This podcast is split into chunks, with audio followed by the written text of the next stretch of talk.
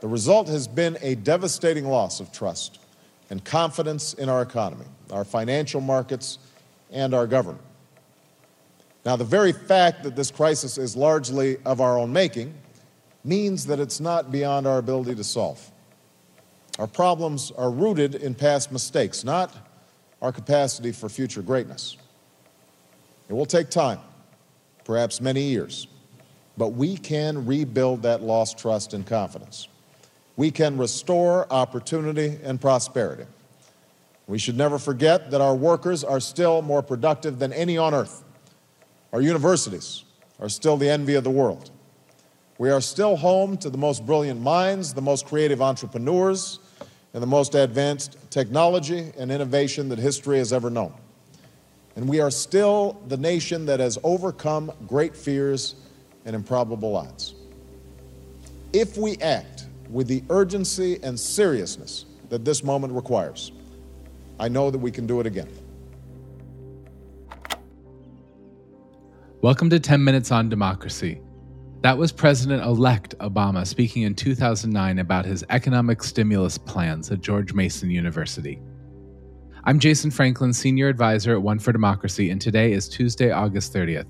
And let's start with some reflections on the possible changing momentum as we head into election season, as a new round of economic shifts are perhaps underway. A lot of conversation in the past few weeks, and especially the last few days, around the changing momentum for 2022, and a lot of it tied to the economy. Just as Obama spoke about his economic stimulus plans in 2009 and the impact of the economic downturn that led him into office, people are wondering if a shift today may be a good sign for Democrats heading into 2022. You've seen inflation holding steady and gas prices going down. You've had major successes from the Biden administration on the policy front, passing the CHIPS Act, passing the Inflation Reduction Act, You've had the cancellation of student debt, $10,000 for every person making under $125,000, 20,000 if you got a Pell Grant. Debate, obviously, around the impact of canceling student debt on inflation, but overall, Democrats placing a big bet that canceling student debt is both delivering on a key Biden campaign promise and will show their kind of commitment to direct economic stimulus, especially for working class and middle class people.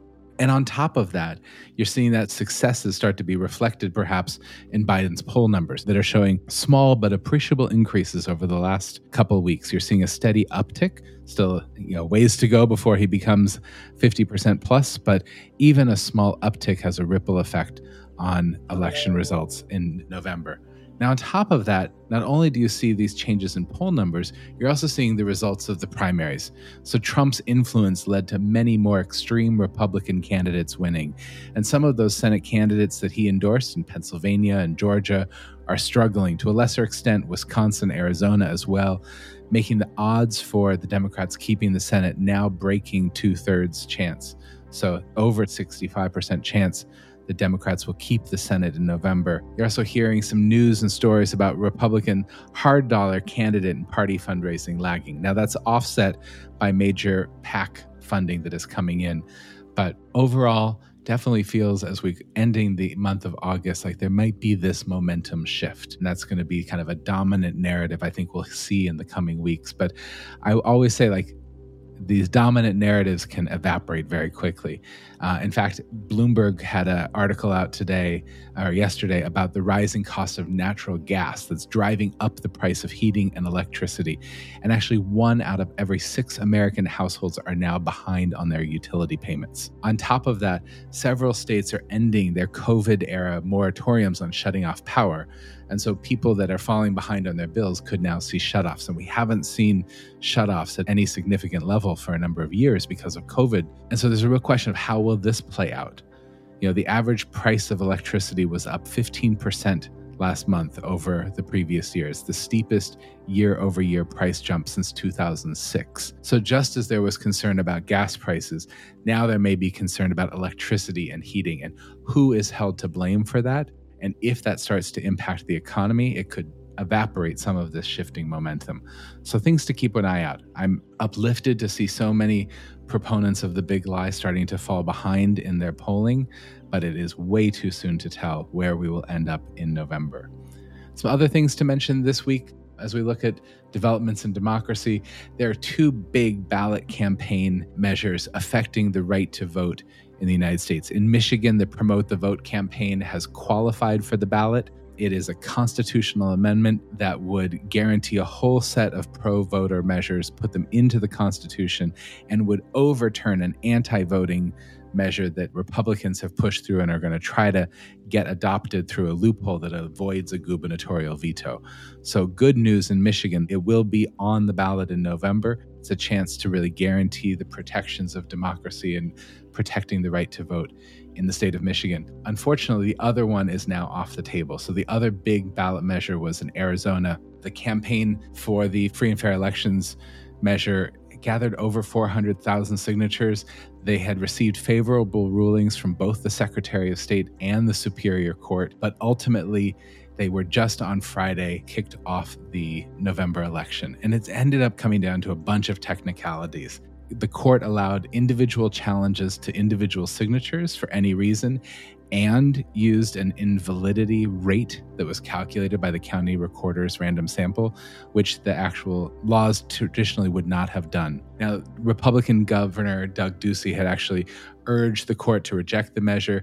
Ducey had appointed five of the seven Supreme Court justices who just on Friday kicked it off. And in fact, the free and fair elections measure itself would have eliminated the strict compliance legal standard that made it relatively easy to throw out signatures for minor paperwork errors. And those minor paperwork errors were some of the margins that ultimately led this measure to not get on the ballot itself. It's been harder and harder to get a ballot measure on the ballot in Arizona because the Republican efforts to tighten and limit the ballot measure process.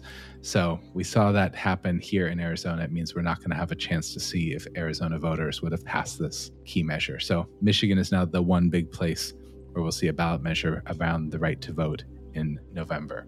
The last thing worth really diving into, a couple more things, but the last big thing is to talk about what's going on in Georgia. So, you may remember if you've been listening for a while to this podcast, my talk about the attempts by the Georgia legislature to permit state interventions in county elections as part of the voting law that they passed last year. And this was really all focused on Fulton County, Georgia, covering Atlanta, largest voting block for the Democratic base, most populous county in Georgia, well, they had launched a investigation and performance review of the county's board of elections, which could result in the installation of a state appointed interim superintendent to oversee the county elections. But despite promising that it would be running fast, it ran into delays, and it's now confirmed that they would not complete that performance review until after November elections. So, this means that the Republican led state election board cannot take over the largest county election process until next year. Now, if they do do that, then that new interim superintendent has really broad powers. They can close polling places, they can decide on challenges to voter eligibility, and of course, they are responsible for certifying the results of an election. Once they have completed the performance review, the state election board will hold hearings, decide whether to appoint a superintendent. That person will then run the county elections for at least nine months and subject to renewal after that. And the fear is that it's really putting a political spin on the fair administration of elections in the most populous county in Georgia in a critical state for the future of American democracy. But at least now it won't happen for this November, and there'll be more time to see what happens and how it develops after that. But not to leave you on a low note or an uncertain note, but rather a little bit of good news to wrap up today's podcast comes from California, where California is getting close to enacting both protections for election workers and also putting drop boxes on college campuses. So the California Assembly has passed a Senate bill that will provide confidential protections for election workers and for officials who face threats. They're just going to have to go into uh, reconciliation as they're slightly different bills, but they both intend to move forward. And the California Senate passed an assembly bill that would require drop boxes be made available on state college campuses for statewide elections. So both of these are going to go through reconciliation between the slightly different versions, and then they're going to go to the governor. But two more steps in California for protecting and expanding the right to vote and protecting the people who administer our elections.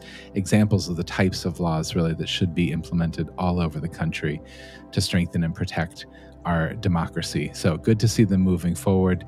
More concerning questions in Arizona, uncertainty in Georgia. As we know, everything is always changing. But thank you for joining to listen into this week's yeah, review of developments in American democracy.